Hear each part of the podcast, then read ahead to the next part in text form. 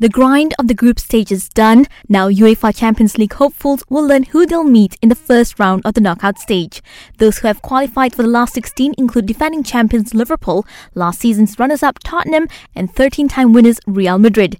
Catch the Champions League draw live at seven p.m. on Astro Eurosport Channel eight two zero and eight forty in H D. Arsenal's interim head coach Freddie Ljungberg says the Gunners must appoint a new permanent manager as quickly as possible. He says the current setup is not sustainable in the long run. This comes after their three nil loss to Man City last night, their third consecutive home defeat in all competitions. And Barcelona are reportedly ready to make a move for Man City boss Pep Guardiola if he decides to leave City this summer. Barca are keen to replace Ernesto Valverde next year and know that supporters would be happy if Guardiola returns to manage the Catalan Giants. Guardiola is in his fourth season with City and has never taken charge of a team for a longer period than that.